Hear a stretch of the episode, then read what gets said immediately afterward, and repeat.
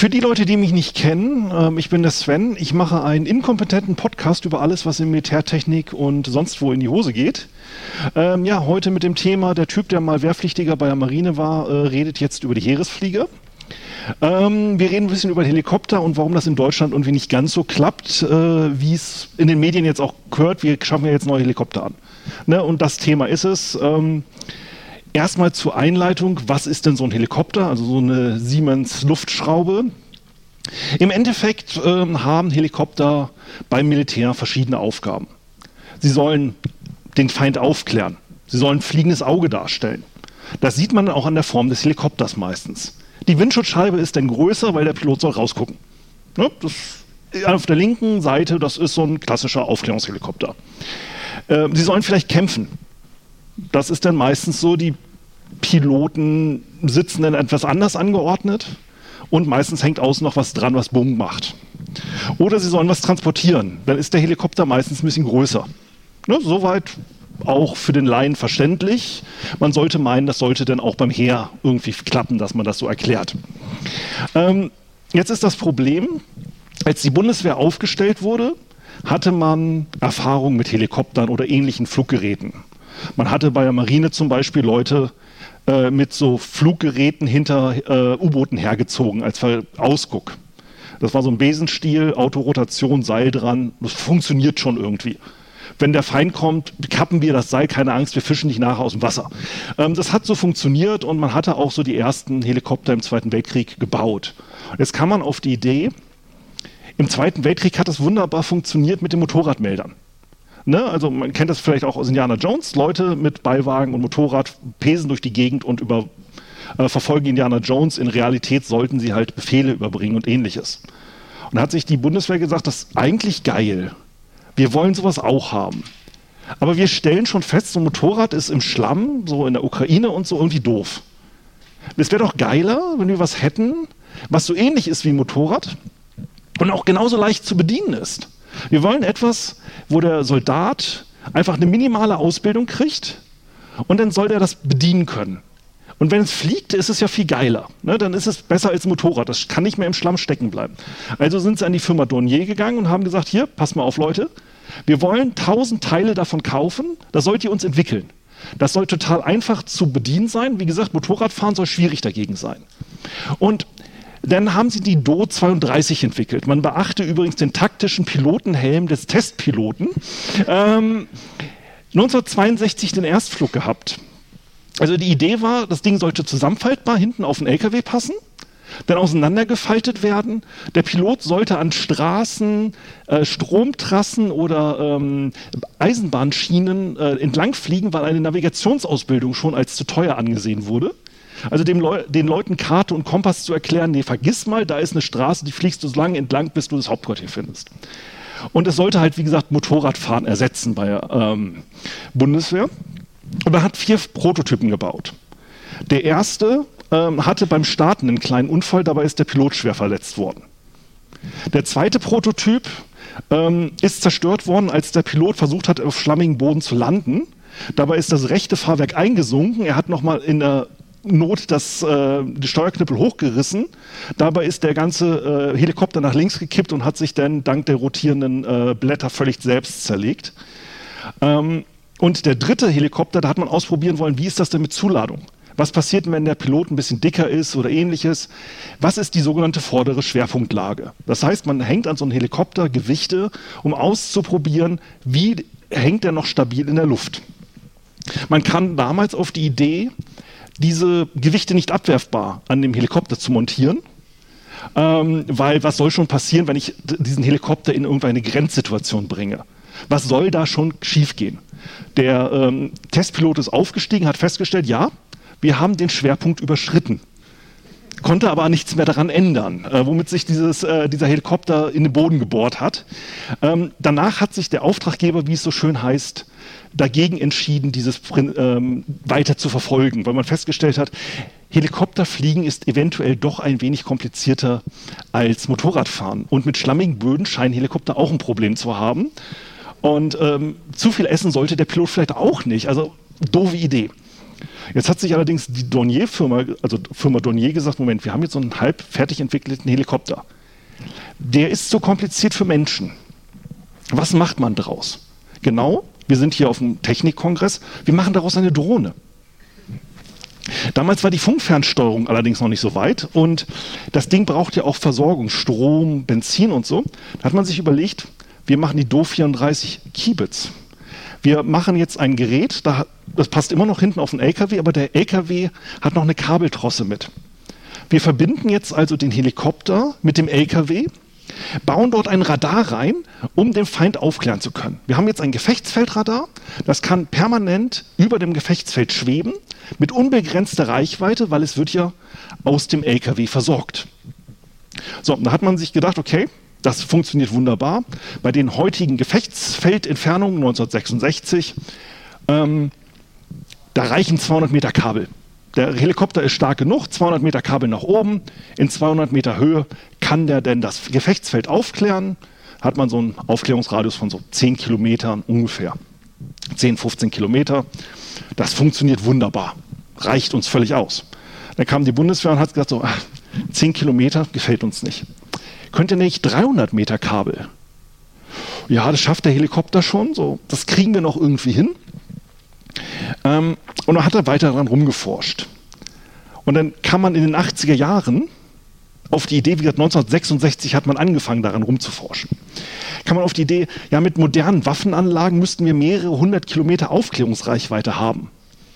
Ähm, könnten 1000 Meter Kabel von dem Helikopter nach oben gezogen werden. Da hat Dornier gesagt, ja, ähm, nein, ähm, das klappt so nicht. Also hat man 1981 das Projekt eingestellt. Hm. Jetzt saß Dornier wieder auf so einem blöden Helikopter rum.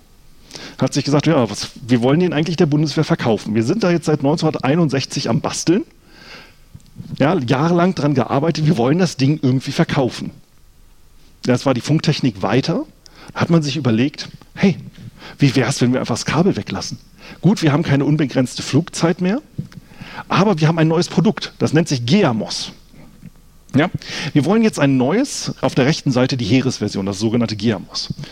Wir wollen ein Gerät haben, das jetzt über ein Gefechtsfeld fliegt und dann Aufklärung betreibt. Das Heer war nicht so begeistert, aber ähm, es kam jemand von der Marine vorbei. Die waren gerade dabei, sogenannte Korvetten zu bauen. Man war sich nicht so ganz sicher, was die Dinger so können sollten. Die sollten ein bisschen größer werden als die Schnellboote damals. Aber man hatte die Idee, da sollen Helikopter drauf. Die waren aber zu klein für Helikopter. Jetzt kam so ein faltbarer Mini-Helikopter, irgendwie schon ziemlich passend. Man hatte sich überlegt so, hey, Drohnen, der neueste heiße Scheiß. Also hat man sich gesagt, okay, wir bauen mal einen Landedeck-Simulator bei ähm, Dornier mit Forschungsgeldern EADS, deswegen auf der äh, linken Seite die Marineversion, blau angemalt. Ähm, wir machen daraus jetzt aus Geamos die Seamos. Ne? Da ist ja das Wort See mit drin. Also statt Gefechtsfeldaufklärungsdrohne eine Seeaufklärungsdrohne. Man baute extra ein Landungsdeck, das musste aber billig sein. Man hat sich überlegt, okay, so ein Haken wie auf einem Flugzeugträger oder ähnliches ist zu teuer. Aber was ist billig? Elektromagneten. Ja, ein Elektromagnet, Drohne landet, Strom drauf, das Ding hält fest, gut ist. Kann man billig bauen. Dornier hat sich gesagt, billiges Flugdeck, total geil, machen wir doch Vorführungen und so weiter. Die Wirtschaft war, also die ähm, entsprechenden Herren aus dem Verteidigungsministerium waren auch begeistert, bis sie dann 2002 eine äh, Vorführung hatten, wo dann auch ne, Herren vom Ministerium da waren. Und man hatte aus Kostengründen halt die Kabel zu den Elektromagneten nur einfach verlegt und auch nur einfach abgesichert. Jetzt hat man bei diesem Landeversuch auf so einer hydraulisch verstellbaren Bühne auf dem Testflugfeld ist das Ding gelandet, allerdings ist eine Sicherung geflogen. Damit war ein Elektromagnet aus, der Rotor drehte noch, auf einer Seite wurde die Drohne festgehalten, auf der anderen Seite nicht, zerstörte die Landeplattform plus die Drohne.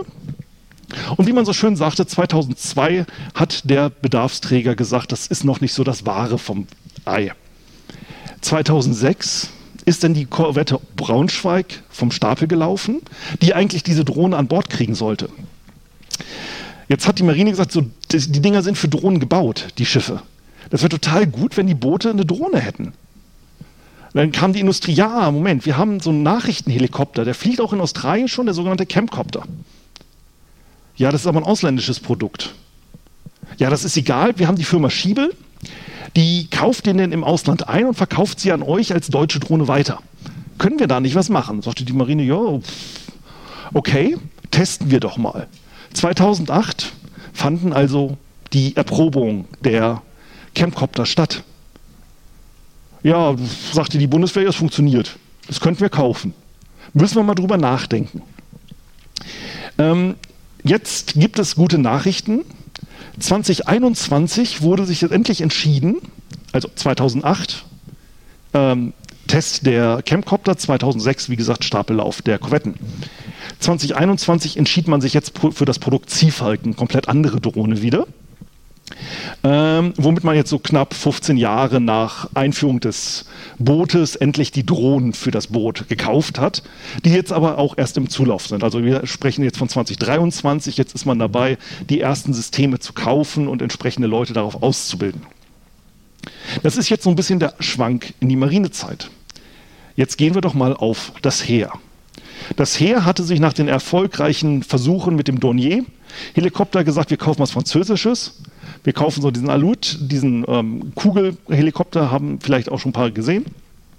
Und hatte danach ein Nachfolgemodell gekauft. Und ähm, man kam dann irgendwann auf die Idee, das ist ja so ein toller Verbindungshelikopter. Ihr kennt die, die Bo 105 auch, die fliegt auch beim ADAC, gelb angemalt. Ähm, man hatte die halt grün angemalt, wunderbarer Helikopter zum Ver äh, paar Leute reinsetzen, von A nach B bringen, kann man irgendwann auf die Idee, wir haben ja diese neuen Panzerabwehrraketen. Wir könnten uns jetzt erstmal ein Provisorium bauen, bis wir so einen echten Kampfhubschrauber haben. Wir nehmen einfach diesen Transporthubschrauber und schrauben außen sechs Raketen dran. Dann hat, hat das Ding zwar immer noch keine ähm, Sensoren, um den Panzer aufzuklären, aber wenn man ihnen sagt, hinter dieser Baumreihe sind ein paar Panzer, fliegt da mal drüber und Feuer, ist das total geil, das Gerät. Und man hat es dann äh, in Dienst gestellt. Ähm, viele von euch haben das vielleicht mal in den äh, Weser-Fulda-Regionen rumfliegen sehen.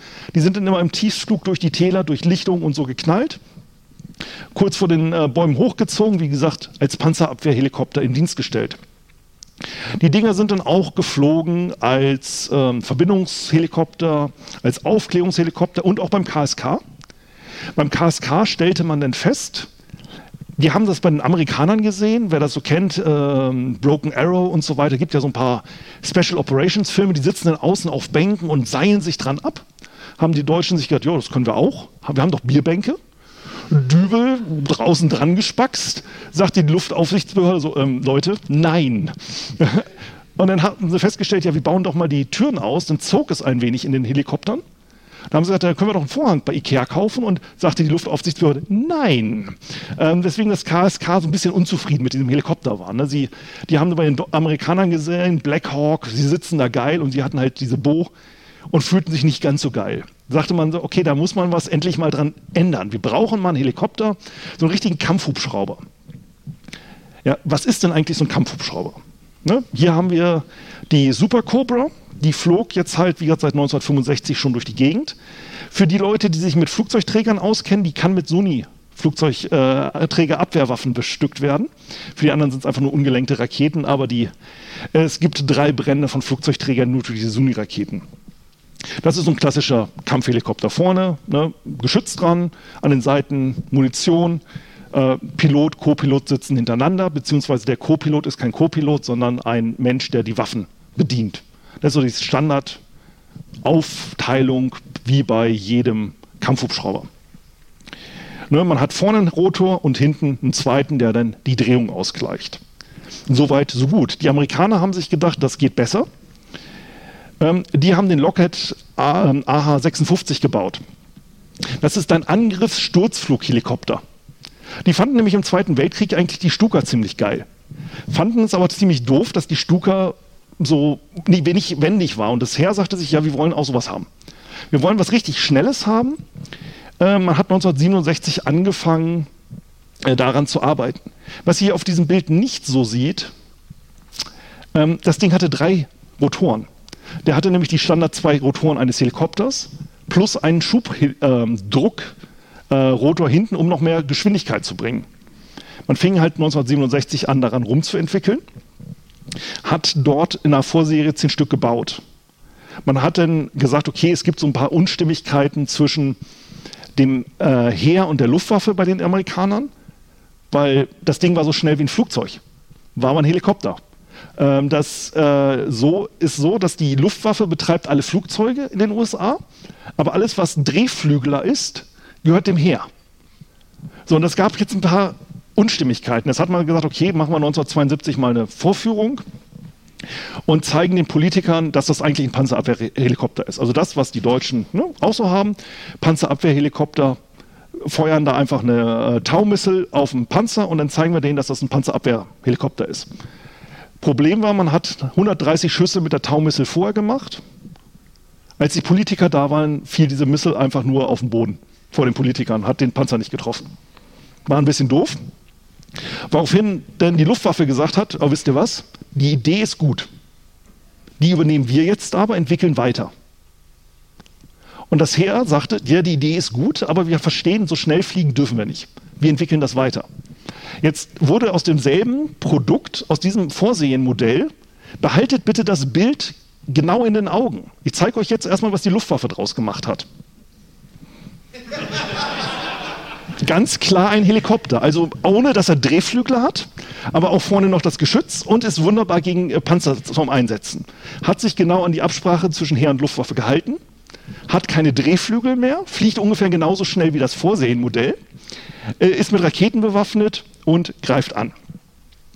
Das Heer hat sich gedacht, okay, Drehflügel, selbe Prinzip, Geschütz vorne dran, Raketen, los geht's. Ähm, ihr kennt die ähm, kleine Unterschied übrigens, die Longbow-Version ist die oben noch mit dem Mastvisier. Die sind auch weiterentwickelt worden, da ist oben ein Radar drin. Wird noch interessant. Die Russen auf der anderen Seite dachten sich so, ja, Transporthelikopter, Kampffeld, ist ja auch total wichtig. Die entwickelten das. Die 1960 angefangen, die MIL 64, äh, 24, äh, Michael Mill sagte sich damals nämlich, auf einem modernen Schlachtfeld ist es wichtig für Infanterie, mobil zu sein. Also wurde das Ding 1969 in Dienst gestellt mit einer 12,7 äh, mm Kanone äh, vorne, Raketen, Bomben und so weiter. Was wir Deutschen stattdessen jetzt gerade akut in Dienst stellen, ist das hier. Die Mill ist nämlich eigentlich nur ein Truppentransporter. Da sitzen nämlich hinten acht Infanteristen drin. Im deutschen Puma sitzen übrigens nur sechs hinten drin ein bisschen bequemer und TÜV geprüft, ja, gebe ich zu. Ähm, aber äh, relativ äh, beengt sitzen hinten bei den Russen, deswegen auch hier hinten diese Klappe, die man da hinten sieht. Das ist der Ein- und Ausstieg für die Soldaten. Gibt es übrigens auch in einer Sanitätsversion. Also vorne dickes Geschütz drin und hinten zwei Tragen, okay. Ähm, kann man machen. Kommen wir aber mal zurück zum Tiger. 1984 haben die Deutschen festgestellt, dieser die Bo ist eigentlich ein toller Helikopter, aber der kann nicht nachts kämpfen. Da gibt es keine Sensorik. Das Ding kann nicht aufklären. Das Ding kann nicht vernünftig funken. Wir wollen da was Vernünftiges machen. Wir wollen einen Helikopter entwickeln, der ein richtiger Kampfhubschrauber ist. Ja, man fing halt an, mit den Franzosen zusammen einen Helikopter zu entwickeln. Und man fing dann halt an, okay, es wird ein bisschen teuer. Und dann was können wir denn einsparen, dass es ein bisschen günstiger wird? Dann machen wir das Triebwerk ein bisschen kleiner. Und da hat man 1989 angefangen, die ersten fünf Prototypen vom Band rollen zu lassen. Ihr kennt den Tiger alle, nämlich 1995 hat Madame Onatop äh, den geklaut bei den Franzosen auf der Fregatte, um dann danach äh, zu einer Kontrollstation in Sibirien zu fliegen um da dann mit EMP-Schutz äh, was zu machen. Ähm, einziges Problem im Film, dieser Schleudersitz, den man da sieht, den gibt es nicht. Und der äh, Tiger ist nicht EMP geschützt. Aber okay, aber ansonsten ist das sehr realistisch. Gab dann auch große Presseberichte, dass der Tiger dann seinen ersten Auftritt hatte äh, im James Bond-Film. Jetzt fragt man sich eigentlich, was ist denn der Tiger? Ne, was ist der Tiger? Wir haben hier das klassische Aufteilung, Pilot und Waffensystemoffizier hinten sitzen. Wir haben an den Seiten Bewaffnung. Was ist der Tiger? Die Frage wurde im Rahmen der Zusammenarbeit mehreren Ländern gestellt. Also die Australier fliegen den, die Spanier, die Franzosen, die Deutschen, die Briten waren auch im Konsortium. Und man hat ihnen diese Frage gestellt, was ist denn eigentlich für euch der Tiger? Was ist dieser Einsatzzweck? Weil jedes Waffensystem muss ja einen Sinn und Zweck haben auf dem Schlachtfeld. Also meistens, man kauft nicht irgendeinen Schwachsinn und stellt ihn hin und sagt, ja, sieht halt nur schön aus. Ähm, also die Franzosen nennen ihn HAP oder HCP. Ähm, also entweder Mehrzweck-Kampfhubschrauber, ich spreche es nicht in Französisch auf, oder Unterstützung und Begleithelikopter. Also die Idee war, der fliegt neben dem Konvoi nebenher, macht halt Wache von oben und wenn jemand angreift, ähm, dann wird von oben zurückgeschossen. Die ähm, Spanier nennen ihn HAT, ähm, Helikopter die Destruktion, Unterstützung und Jagdhubschrauber. Für die Australier ist es ein Aufklärungshelikopter, ganz klar. Ähm, die Deutschen ist es ein Panzerabwehrhelikopter. Der lief intern unter dem ähm, Begriff Panzerabwehrhelikopter 2. Ne, der, die Bo war ja die 100, äh, der Panzerhelikopter 1. Und die Briten guckten den sich an, als die in der Entwicklung sehr weit waren und auch schon einbezahlt wurden. So, hm, nee, danke, wir kaufen den Apache bei den Amerikanern. Ähm, so, der hat gerade eine äh, Kampfwertsteigerung gekriegt, der hat im Irakkrieg funktioniert, wir nehmen den doch bitte. Ähm, also für die einen ist es ein Escort-Helikopter, für die anderen ist es ein Aufklärer oder ein Panzerjäger. Man könnte jetzt meinen, wie geht das denn alles mit demselben Helikopter? Die sind, müssen ja total unterschiedlich sein. Genau, das hier ist die Version, die fliegen die Spanier und die Franzosen. Das hier ist im Helikoptermuseum äh, in Deutschland. Das ist die Version, die die Deutschen fliegen. Man sieht einen kleinen Unterschied, also außer der Bemalung. Ne, das, das kann man ja ändern mit einer Spurdose. Nee, der Unterschied ist erstmal, was die Götter angeht. Also die Deutschen haben die Osiris und die, der Rest hat die Strix. Ähm, die Osiris ist ein Mastmodul, ein Aufklärungsmodul, was total genial ist. Das heißt, man kann sich hinter einer Baumreihe verstecken und dadurch, dass das Ding höher montiert ist als der Rotorkopf, guckt halt nur diese Aufklärungsblase, dieses Mastvisier über die Baumreihe. So ähnlich wie beim Apache Longbow. Beim Longbow ist es allerdings ein Radargerät. Hier ist es komplett passiv, das ist total genial. Das heißt, der Gegner kann es gar nicht aufklären. Ich gucke ja nur. Ne, ich habe hier ein Laservermessungssystem noch drin, aber sonst sind das nur Kameras, Nachtsichtkamera und so weiter. Das heißt, der Gegner kriegt gar nicht mit, dass ich ihn aufkläre. Gut, man hört vielleicht den Helikopter, aber ähm, wenn man selber in einem Panzer sitzt, hört man nicht so gut nach draußen. Also so gesehen ist das okay. Und so ein kleines grünes Visier, das da über so einem äh, Baumwipfel guckt, ist halt auch unauffällig. Bei den Franzosen ist die Strix eingebaut. Das Ding sitzt auf dem Kabinendach. Es ist also unter den Rotorblättern. Und sie haben vorne eine kleine Bordkanone. Ein kleines unauffälliges Gerätchen, 400 Schuss, völlig unspektakulär. Bei den Deutschen sitzt da einfach nur ein weiteres Sensorpod. Dank dem kleinen, unauffälligen Mastvisier fliegt auch die deutsche Variante 25 km/h langsamer als alle anderen Varianten. Stellt sich raus, wenn ich über dem Rotorkopf noch was Aerodynamisches reinpacke, dass da Luftwiderstand auftaucht. Das hätte auch kaum einer ahnen können, ne, dass irgendwie so Aerodynamik total doof ist. Denn. Ne, dieses Strixvisier sitzt halt genau in der äh, quasi im Luftstrom, die Osiris halt mitten dagegen. Es sind auch noch verschiedene andere Bewaffnungsoptionen vorhanden. Also die Deutschen zum Beispiel können noch ein 12,7 mm ähm, Maschinengewehr außen an diese Pylonen hängen. Ähm, bei den Franzosen sind es 20 mm, ein bisschen größeres Kaliberchen. Äh, verschiedene Panzerabwehrwaffen kann man dranhängen, je nachdem, was die Nation bevorzugt. Ähm, die Unterschiede hier nochmal eingezeichnet. Ne? Also wie gesagt, bei den Deutschen vorne kein Nasenkanone, ähm, dafür aber ein Mastvisier. Bei den Franzosen und Spaniern eine kleine ähm, äh, Kanone vorne und halt das Visier direkt auf dem Kanzeldach. Beide Versionen haben dann so ein, für den Bordschützen so ein Klappvisier im äh, Cockpit, da kann er dann durchgucken und die Waffen mit verwenden. Also die Technik intern ändert sich nicht groß. Es sind Unterschiede, ähm, was für Helme verwendet werden und so weiter. Jedes Land hat da seine eigene Designphilosophie und möchte dann auch seinem eigenen ähm, Land noch ein bisschen Geld geben für verschiedene Varianten. Ähm, ihr erinnert euch an James Bond GoldenEye? Wer hat den Film gesehen? Ich hatte euch eben das Bild aus dem Film gezeigt. Welche Version ist das denn, der Helikopter, der da gezeigt wurde? Franzose oder Deutscher?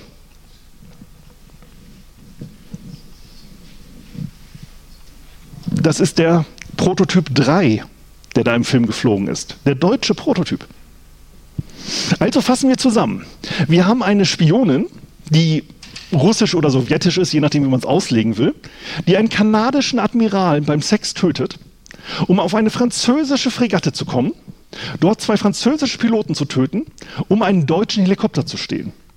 Redet mal bei James Bond von wegen zu komplizierte Pläne. Ja, ich weiß nicht, ob das jetzt so einfach wäre. Man hätte den wahrscheinlich anders auch leichter stehen können. Jetzt ist das so das Problem. Ich weiß auch nicht, warum sie den deutschen Helikopter geklaut haben. Die deutschen Helikopter hatten so einige Problemchen im Lauf ihrer Zeit. Also das eine Problemchen ist, es hat sich herausgestellt, wenn ich so ein Maschinengewehrpot am Helikopterstar montiere, im Gegensatz zu einer Nasenkanone, dann habe ich das Problem, wer ist für die Waffen zuständig? Genau, der hinten sitzt. Ja, wenn ich dieses Maschinengewehrpot aber montiere, ist nicht der Typ hinten, der die Waffen äh, einsetzt, sondern ist der Pilot. Weil der muss jetzt auf einmal gerade fliegen. Gerade fliegen ist ein bisschen komplizierter.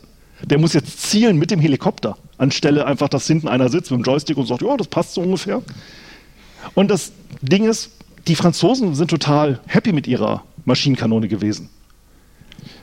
Die hat auf 2000 Metern ein 2x2 Ziel getroffen. Das ist übrigens auf der rechten Seite, ich habe die Bilder übereinander gelegt, aus der Wikipedia ist nicht ganz perfekt, das ist beides mal ein Euro-Stück, die Perspektive ist nicht 100% perfekt. Auf der rechten Seite ist eine Gewehrmunition. Das Große ist das, was die Franzosen verschießen. Das ist 30 Millimeter. Was dort übergeblendet ist, ist das, was die Deutschen in diesen Außenpylonenpots montieren können. Irgendwie waren die Soldaten der Franzosen in Afghanistan immer sehr happy, wenn ein französischer äh, Tiger über ihn aufgetaucht ist, der dann ein bisschen mit der Maschinenkanone aufgeräumt hat. Da waren die Soldaten sehr happy drüber. Wenn ein Deutscher kam, waren sie nicht ganz so happy. Mm, man kann irgendwie sagen, so der Unterschied in den Kalibergrößen kann schon einen Unterschied machen, wie es dem Gegner den Tag versaut. Und dann war halt auch so das Problem, dass die irgendwie insgesamt auch ein Riesenproblem hatten mit ähm, Staub was in Afghanistan halt irgendwie komischerweise nie auftaucht. Ne? Also Staub, wer hat, hätte daran gedacht, genauso auf höherer Höhe fliegen. Afghanistan, das wissen vielleicht nicht alle, ist ein relativ bergiges Land. Das heißt, diese Helikopter hatten teilweise Probleme, überhaupt über die Berggipfel rüberzukommen, weil die Leistung, man hatte ja gespart an den Motoren. Ähm, die Australier haben übrigens dickere Motoren in die Tiger eingebaut. Die sind ein bisschen teurer, aber komischerweise können die dann auch über Berge fliegen. Und ähm, insgesamt hatten die dann halt relativ große Probleme mit dem Klarstand. Weil von den 50, 60 Tigern, die man gekauft hat, sind teilweise nur 5, 6 geflogen. Und der letzte, also dann hat das Heer auch gesagt, wir rüsten nicht um auf den französischen Rüststand. Ja, wir möchten auf zukünftige Bedrohungen ähm, eingehen können. Und man hat dann halt in einer Anfrage ans Verteidigungsministerium in, im Jahre 2010 dem Parlament geantwortet, dass man halt nicht einen Helikopter bauen will, der nur für Afghanistan optimiert ist. Man möchte etwas Zukunftsfähiges haben. Wir, wir sind jetzt 13 Jahre später.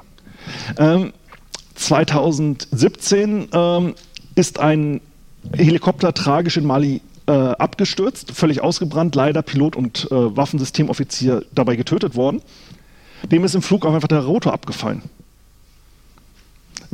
Kam nachher raus, dass ähm, es dort ähm, eine Falschkonfiguration der Hauptrotorblätter gab, die dann ähm, zu steil angestellt wurden und dadurch anscheinend irgendwie zu viel Wind abgekriegt haben und dadurch sich zerrissen haben. Womit die Helikopter alle gegroundet wurden. Ähm, da hat man sich in Deutschland gesagt, okay, mh, mm, wir haben jetzt im Lauf der Jahre, man hat 2018 den letzten übernommen gehabt, ähm, das Ganze halt äh, 13 Jahre nach dem Start der Prototypenserie. man hat immer wieder am Helikopter rum äh, geschraubt und hat Verbesserungen gemacht, das geändert, Luftfilter eingebaut für Afghanistan. Dann gab es die Version Afghanistan, es gab eine Version Mali und so weiter. Je nach Klimabedingungen hat man noch was anderes eingebaut. Hat man sich beim Heer gesagt, okay, wir machen einen einheitlichen Standard, den nennen wir Asgard. Wir rüsten alle Helikopter auf den Asgard-Standard um. Hat angefangen umzurüsten, hat dann festgestellt, ja, hm, Asgard Version Nummer 1, das klappt noch nicht so ganz. Wir sind jetzt mittlerweile bei Asgard Version Nummer F. Ähm, wir haben jetzt also ein paar verschiedene Versionen gebaut. Äh, der einheitliche Standard ist auch nicht einheitlich jetzt bei allen Tigern umgesetzt. Und ähm, da dachte man sich, okay, wir brauchen jetzt was Neues. Wir brauchen jetzt mal endlich einen Kampfhubschrauber. Wir brauchen jetzt endlich mal was, was funktioniert, was nachtkampffähig ist. Ach ja, und was das KSK auch noch transportieren kann. Ja, also die Sondertruppen, die passen in so einen Tigerhelikopter nicht rein. Ja, wo soll da denn der super Sonder-Special-Mokel sitzen? Das Ding hat ja nur zwei Sitzplätze. Wir möchten jetzt was, was für alle Einsatzzwecke brauchbar ist. Da gab es nur eine Lösung. Man ruft beim ADAC an und fragt, ob sie eine runde grüne Farbe haben. Ähm, das ist der Kawasaki BK 117. Ähm, kennt man auch in der Form 1979 Erstflug. Das ist die Version Update von ähm, 2000. Wenn der euch ein bisschen bekannt vorkommt, ja, das liegt daran, also auf der linken Seite haben wir nochmal die Bo 105, wo wir am Anfang drüber geredet haben. Bo sagte sich so, jo, das Ding funktioniert ja total gut. War auch der erste Helikopter, der Looping fliegen konnte, total geniale Aufhängung des Hauptrotors. Den wollen wir weiterverkaufen. Lass uns doch davon ein neues Facelift machen. Lass uns den Helikopter nehmen, alles, was gut funktioniert, und dann einfach noch eine etwas nettere Version machen, so für die Luftrettung und so. Dann wurde daraus die Bo 108. Dann wurde äh, aufgekauft, dann wurde aus der Firma Eurocopter mit ein paar anderen Firmen. Und Eurocopter sagte sich so, ja, die Bo 108 ist ein geiler Helikopter. Der funktioniert, ist geil, machen wir doch einen Facelift. Machen wir doch den Eurocopter 135 draus. So, das ist der unten mit der DRF drauf. Jetzt kam die Bundeswehr und sagte so, euer Rettungshelikopter ist total geil. Wir fliegen noch die alten Bell Hueys und so für die Luftrettung. Da brauchen wir mal einen neuen Helikopter. Wir brauchen dann eine militärische Version der Luftrettungshelikopter. Sagte sich Eurocopter, sagen Sie nichts weiter. Wir haben den Eurocopter 145. Das ist eigentlich der Eurocopter 135, aber nur grün angemalt. Äh, etwas höheres Fahrwerk, Kennt ihr euch so ähnlich, der ist so ähnlich wie die Bo 105, die ihr schon mal geflogen habt. Keine Angst, also ihr kommt damit klar. Ähm, Wartung ist total einfach, sind zivile Komponenten, kann man überall kaufen, alles kein Problem. Wurde also nochmal aufgekauft, wurde auf einmal aus dem Eurocopter die Airbus Helikopters äh, Version 145M Militärversion die jetzt überall gefeiert wird, weil nämlich wir können auf einmal die Leute vom KSK abseilen. Die können da drin sitzen, total geil. Ähm, und wir haben auch noch die Variante, wir können den jetzt mit Panzerabwehrraketen ausstatten. Wir können auch hinten noch eine Trage reinbauen für die Sanitäter. Und wir können den auch noch ohne Probleme zusammenfalten und in einem Airbus transportieren, weil irgendwie der Airbus-Helikopter ist kompatibel mit dem Airbus. Wer hätte das denn geglaubt? So innerhalb des eigenen Firmenkonzerns ist das Zeug auf einmal kompatibel. Also ähm, am Ende vom Lied, ja, warum sollen wir was Neues äh, kochen, wenn wir das Alte einfach aufwärmen können? Also im Endeffekt haben wir jetzt einmal die Geschichte der Helikopter beim Heeresfliegern durch, ein bisschen vereinfacht. Ja, wir wollten einen Kampfhelikopter und haben eigentlich die aufgewärmte Version unseres Provisoriums wiedergekriegt.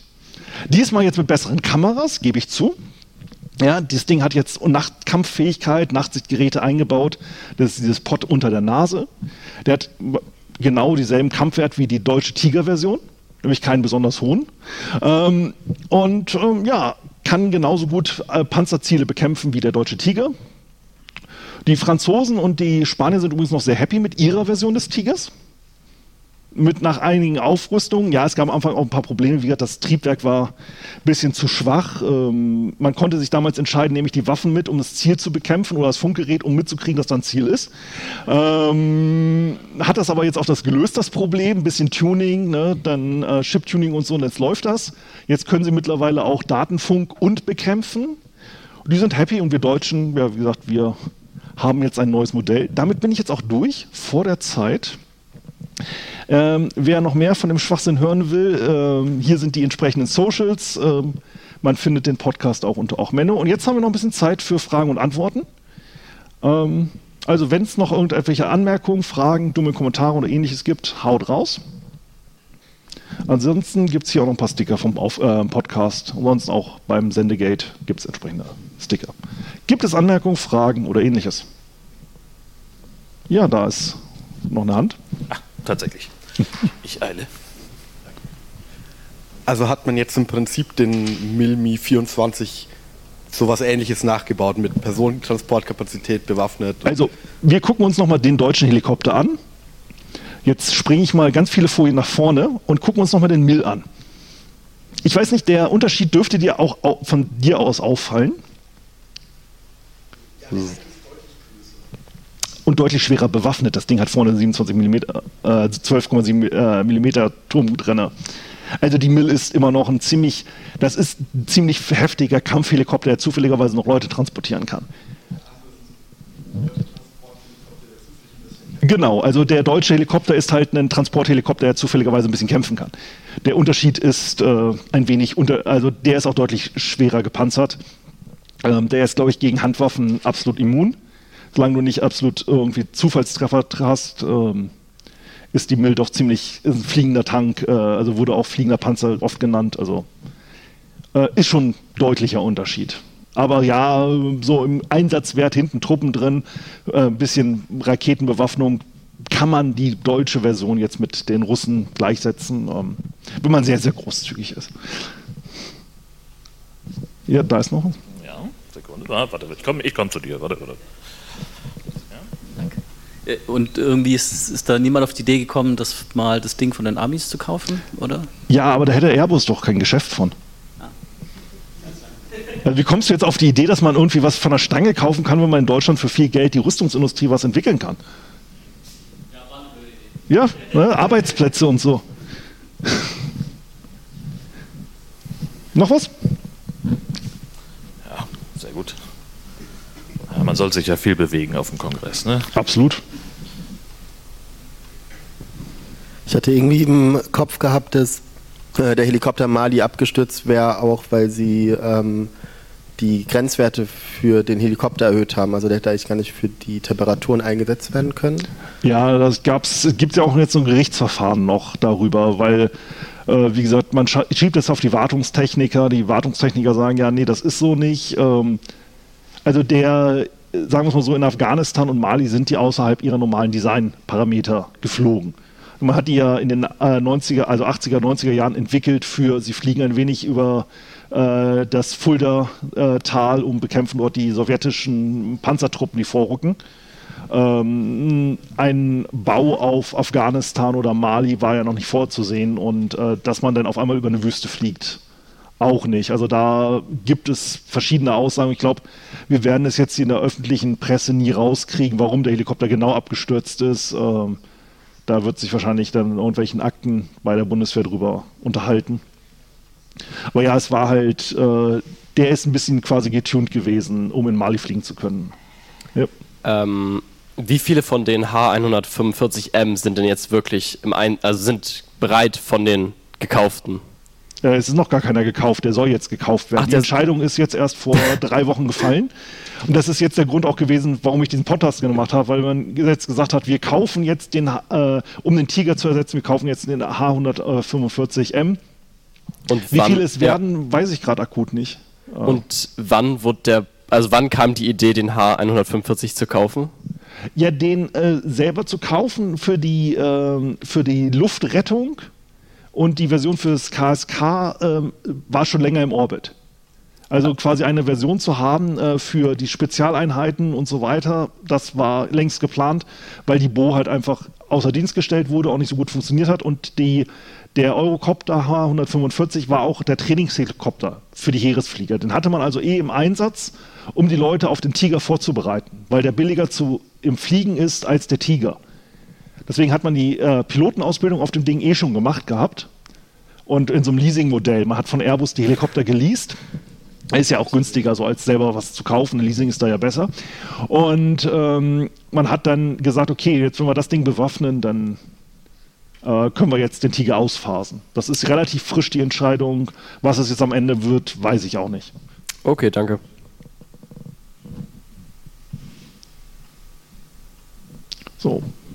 Da haben wir Eine haben, einen haben wir noch. Ja, fünf Minuten, da kann ich noch ein bisschen quatschen, bis die Antwort fertig ist.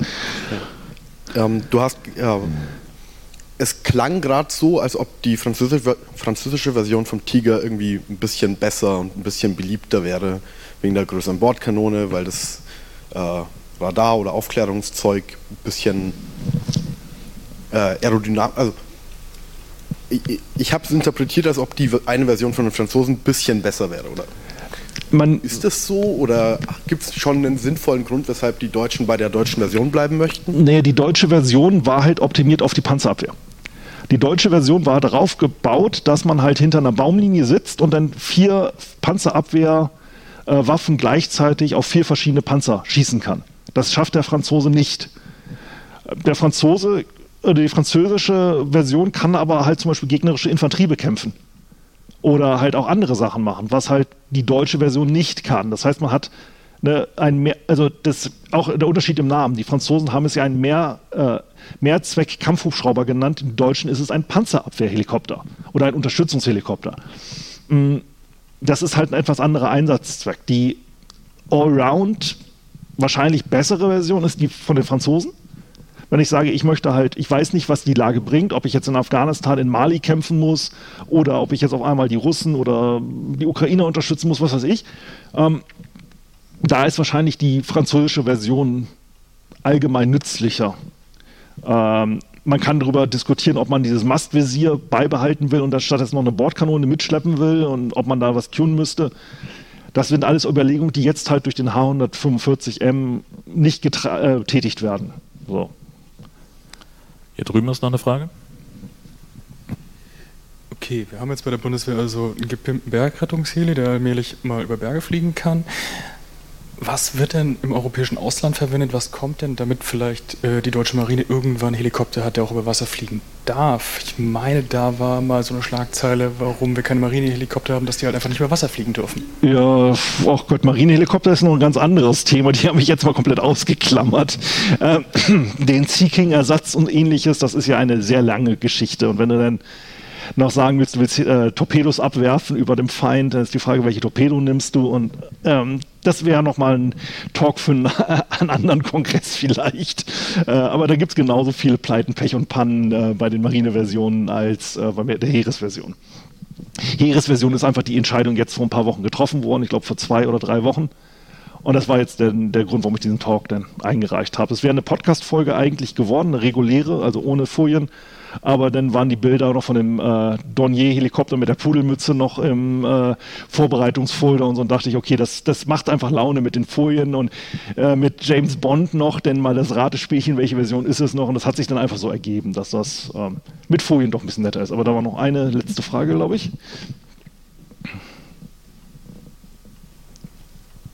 Danke. Es- Aus deiner Erzählung heraus klang es jetzt so ein bisschen, als äh, wären die verschiedenen Ressorts der, der Armee äh, halt nicht gut abgestimmt miteinander. Bundeswehr und Effizienz, ja. Ähm, Nicht als Verbesserungsvorschlag, aber aus deiner Erfahrung heraus, ähm, ist das dann auch wirklich so, dass jetzt zum Beispiel jetzt die das Heer, Marine oder die Luftwaffe äh, zusammen dann nicht sagen, okay, wir versuchen die Ressourcen irgendwie zu bündeln und zu sagen, wir schauen mal, dass wir irgendwie ein, ein Grundkonzept finden und aus dieser Recherche, investigativ, wie auch immer, äh, versuchen wir eine Entscheidung zu treffen? ähm, sagen wir es mal so, es ist bei uns vielleicht ein bisschen aus Kostengründen besser abgestimmt als bei den Amerikanern, weil man Geld sparen muss. Aber du hast das Beispiel, was die Amerikaner aus einem Helikopter gemacht haben, äh, hast du gesehen. Ähm, das würde in Deutschland mit genug Geld auch klappen.